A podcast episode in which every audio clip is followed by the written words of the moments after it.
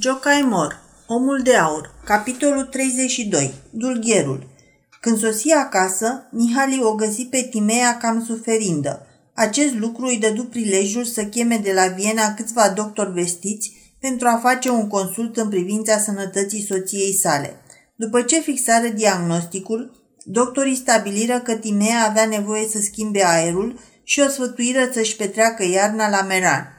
Mihali o însoți pe Timea și pe Atali până acolo. În valea cu climatul blând, unde nu adia nicio boare de vânt, Timar găsi o vilă în grădina căreia se afla un splendid pavilion în stil elvețian. Bănuia că Timea va fi bucuroasă să aibă un astfel de pavilion. În cursul iernii, el își vizită de mai multe ori soția, fiind adeseori însoțit de un om în vârstă și își dădu seama că, într-adevăr, Timei îi făcea deosebită plăcere să-și petreacă vremea în pavilionul acela din grădină. Îndată ce Mihali se reîntoarse la Comarom, era încă iarnă, se apucă să construiască un pavilion care să semene ca două picături de apă cu cel din Meran.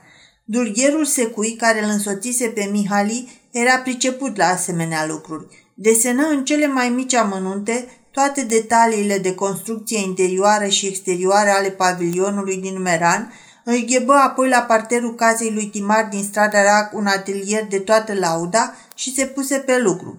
N-avea însă voie să sufle nimănui niciun cuvânt, pentru ca la sfârșit surpriza Timei să fie de plină. Ei, dar un dulgher are nevoie și de o calfă care să-l ajută, ori calfă care să-și țină gura n-ai de unde să iei. Cum ieșiră deci din impas? Foarte simplu. Timar însuși se angaje ucenic și din zor și până noaptea sfredelea, cioplea, grava, dădea la rândea și lucra la strung, luându-se la întrecere cu meșterul. Numai că meșterul Dulgher era un om care, chiar dacă ar fi avut gura pecetluită cu pecetea lui regelui Solomon, tot n-ar fi putut să păstreze taina. Scăpă așadar câte o vorbă către oamenii săi de încredere, pe care îi întâlnea duminică seara, despre surpriza pe care domnul Levetin o pregătea soției sale. Le spuse că începuseră mai întâi să cioplească fiecare bucată în parte, apoi le potriviseră la oaltă și că, de îndată ce totul va fi gata, vor înălța construcția în grădina cea mare și frumoasă din monostor. Că însuși Timar, omul putre de bogat, nu se rușina să lucreze zi de zi ca un ucenic oarecare, că ajunsese să mânuiască orice unealtă, așa încât merita să fie socotit chiar calfă cu multă experiență. Că Dimar nu mai bătea capul cu afacerile sale, le lăsase pe toate în seama agenților săi, iar el putea fi văzut de dimineață până seara în atelier, dând la rândea, mânuind ferăstrăul, cioplind. Și toate astea pentru a-i face o surpriză soției sale, dar să nu sufle careva vreo vorbă. Lasă fie surpriză pentru frumoasa doamnă atunci când se va întoarce acasă. Tocmai de aceea secretul se răspândi în tot orașul și astfel află și Madame Zofia, care îi scrise Ataliei, iar Atalii povesti totul Timei, așa încât Timea știa că, la înapoierea sa la Comarom, în prima zi însorită, Mihali o va conduce cu trăsura până la dealul monostor, acolo unde au o frumoasă livadă cu pom fructifer și va regăsi pe versantul ce privește spre Dunăre pavilionul drăguț din Meran, cu măsuța și coșulețul său în care ținea broderia așezate lângă fereastră, cu cărțile ei preferate pe polița din lemn de carpen, iar sub verandă, fotoliul ei împletit din ramuri de mesteacă. Și toate acestea vor trebui să constituie pentru ea o surpriză și, văzându-le, va trebui să zâmbească, întocmai ca omul care se bucură nespus – iar atunci când îl va lăuda pe meșter pentru priceperea lui și pentru surpriza ce i-a făcut-o, va auzi din partea acestuia. Dar, mărită doamnă, nu trebuie să mă lăudați pe mine, ci pe calfa mea, cel care a lucrat cele mai frumoase sculpturi, această cornișă, această grindă ornată, aceste capiteluri de coloană. Cine credeți că le-a făcut? Calfa mea. Și cine a fost calfa dumitale? Chiar măritul domn de Leveting, din tot ce se vede aici, cea mai mare parte a fost făurită de dânsul mărită doamnă. Și auzind acestea, ea va trebui din nou să zâmbească și să caute cuvinte prin care să-și exprime recunoștința. Da, doar cuvinte, deoarece totul e zadarnic. Dragostea unei femei nu se obține acoperind-o din cap până în picioare cu comori de preț nici dându-i pâinea cea neagră agonisită pentru dânsa cu sudoarea frunții. Și se întâmplă în tocmai. Spre primăvară, Timea se întoarse acasă. Serbarea de la monostor fusese organizată de a fi rapăr. A avut loc o masă de gală la care luară parte nenumărați oaspeți. Pe fața Timei se putea vedea un zâmbet trist, pe a lui Timar o generozitate smerită, iar pe chipul musafirilor invidia ce mima extazul. Invitatele erau de părere că nu există femeie care să merite un bărbat ca Timar, că Timar este un bărbat ideal. Bărbații însă socoteau că atunci când un soț, un soț îi caută prea mult în coarne nevestisii, făcându-i daruri și măgulind-o, nu-i semn bun că nu-i semn bun nici când bărbatul începe să se ocupe de strung. Numai Atali tăcea. Căuta, dar nu găsea firul Ariadnei pentru a înțelege ce era la mijloc. În privința Timei se lămurise. Timea continua să sufere și se stingea încet încet, omorat o travă aceea care ucide mai întâi sufletul și apoi trupul. O travă care lucrează încet, dar sigur. Ce se întâmplase însă cu Mihali? Chipul acestuia trădează o fericire de-a dreptul ciudată. De unde a furat-o? Se lingușește și caută mereu să fie pe placul Timei. Ce ascunde oare? În fața lumii se arată soțul cel mai atent, cel mai fericit. Ce urmărește prin asta? În societate era bine dispus și glumeț, iar față de Atalime manifesta o nepăsare vecină cu bunăvoința. Parcă uitase de mult tot ceea ce auzise din partea ei lucruri care îi răniseră inima. Parcă nu-l mai durea nici zâmbetul bajocoritor al Ataliei. Ba nu se da în lături să o ia chiar și pe dânsa la cotilion. E oare fericit sau se preface? I s-a împietrit inima sau vrea să încerce imposibilul? Vrea să câștige inima Timei? Bine, dar asta e ca și cum ai vrea luna de pe cer. Atali știe prea bine acest lucru, cunoscându-se pe sine – și ea și-a găsit pretendenți, bancă destui, oameni blânzi, șterși, care ar fi putut să întrețină o femeie. Dar Atali nu primește mâna nimănui. Pentru ea, toți bărbații nu fac nici cât o ceapă degerată. De iubit, ar putea să iubească doar pe omul pe care îl ura. Numai ea, Atali, o înțelege pe Timea. Ei, dar dacă pe Timea o înțelege, în privința lui Mihali e pe de-a întregul nedumerită – Omul acesta cu fața zâmbitoare, cu vorba mieroase și din totdeauna îndatoritor, e o enigmă pentru dânsa. E într-adevăr un om de aur și aurul nu are, oricât ai căuta, pete de rugină. Mihali surprinsese adeseori privirea iscoditoare a ochilor ei și în clipele acelea, acolo, în adâncul sufletului său, un spiriduș râdea.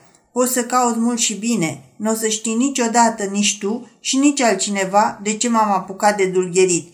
Nu o să afli că am făcut acest lucru cu un anumit scop, să învăț cum trebuie să construiesc un cămin asemănător undeva pe o insulă necunoscută pentru o făptură fără nume și nu o să afli că acolo trăiește o fată și că pentru ea mi s-au bătătorit palmele. Ghicește cum o cheamă.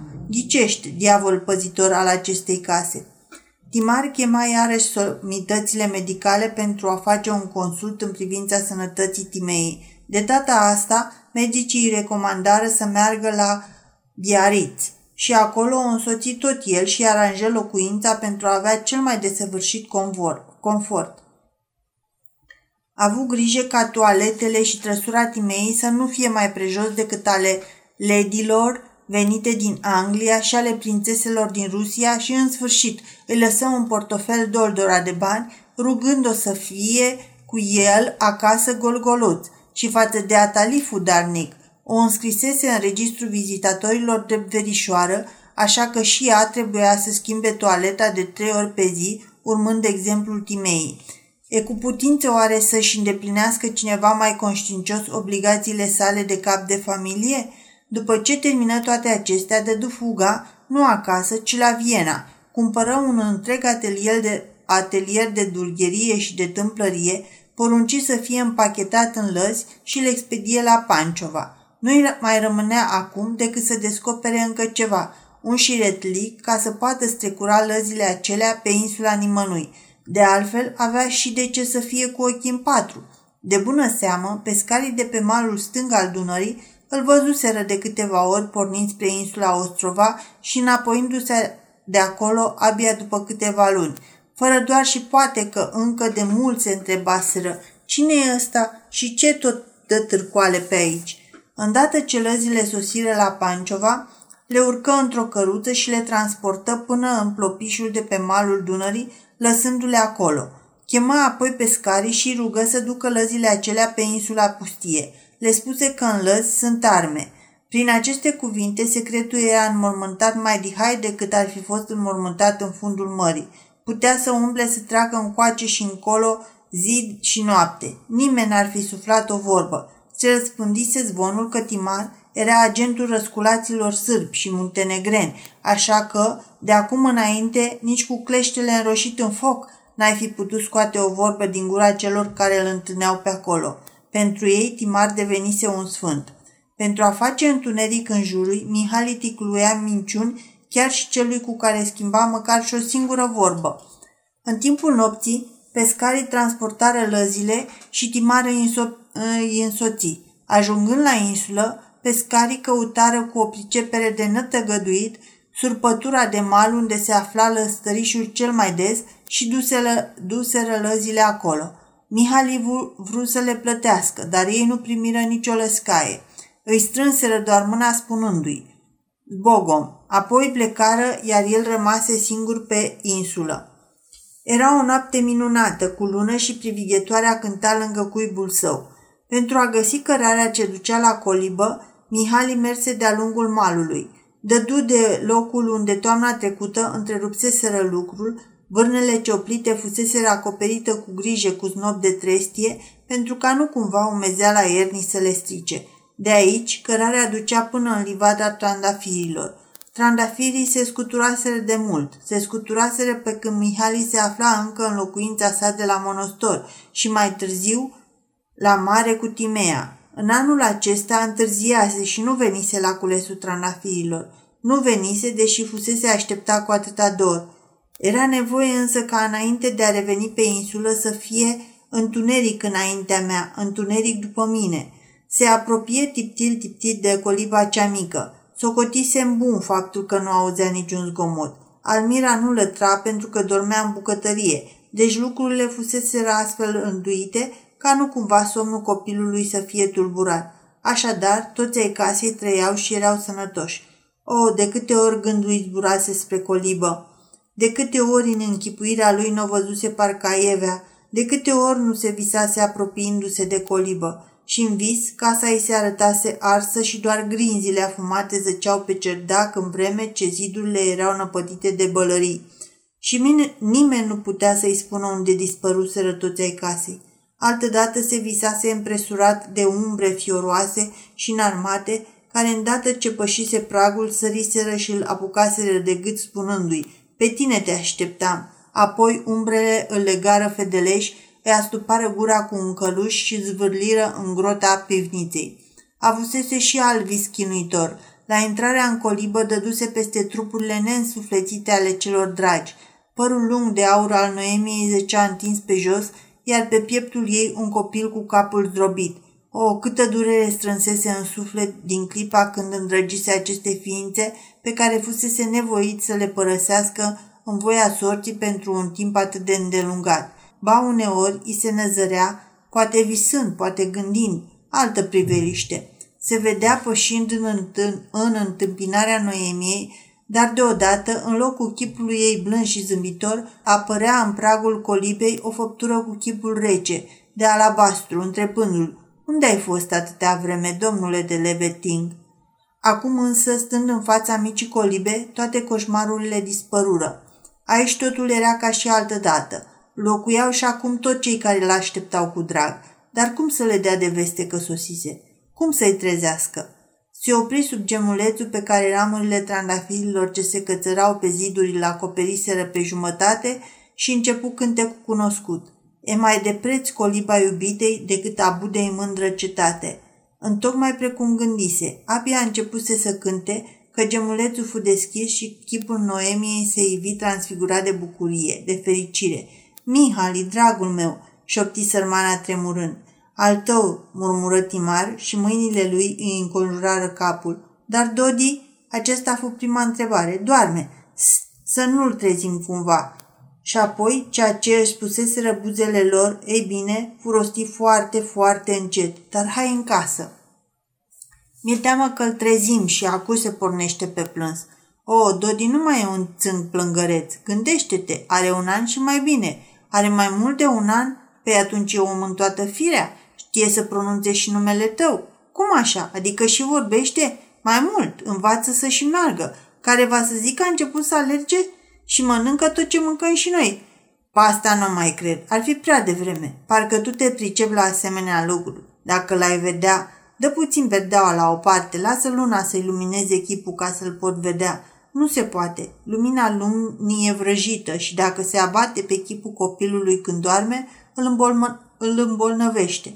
Glumești? Nici vorbă. Sunt multe superstiții în legătură cu cei mici și trebuie să le dăm crezare. Tocmai de aia copiii sunt crescuți de femei pentru că femeile cred orice. Hai înăuntru și hai să-l vezi. Câtă vreme doarme, nu intru ca nu cumva să-l trezesc. Vino mai bine tu afară. Nu se poate. Dacă aș pleca de lângă el, s-ar trezi îndată, iar mama doarme greu. Bine, atunci du-te lângă el. Până una alta eu rămân afară. Nu vrei să te culci? Păi acuș acuș se luminează. Hai du-te la copil, dar lasă gemulețul deschis.